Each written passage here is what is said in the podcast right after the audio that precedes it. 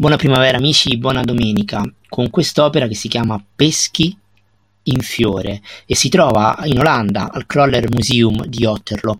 Van Gogh inizia la serie di frutteti che lo vedranno e lo terranno impegnato per tutto marzo e tutto aprile del 1888. Questo incredibile pesco rosa in fiore viene dipinto proprio a marzo del 1888, in pieno Mistral.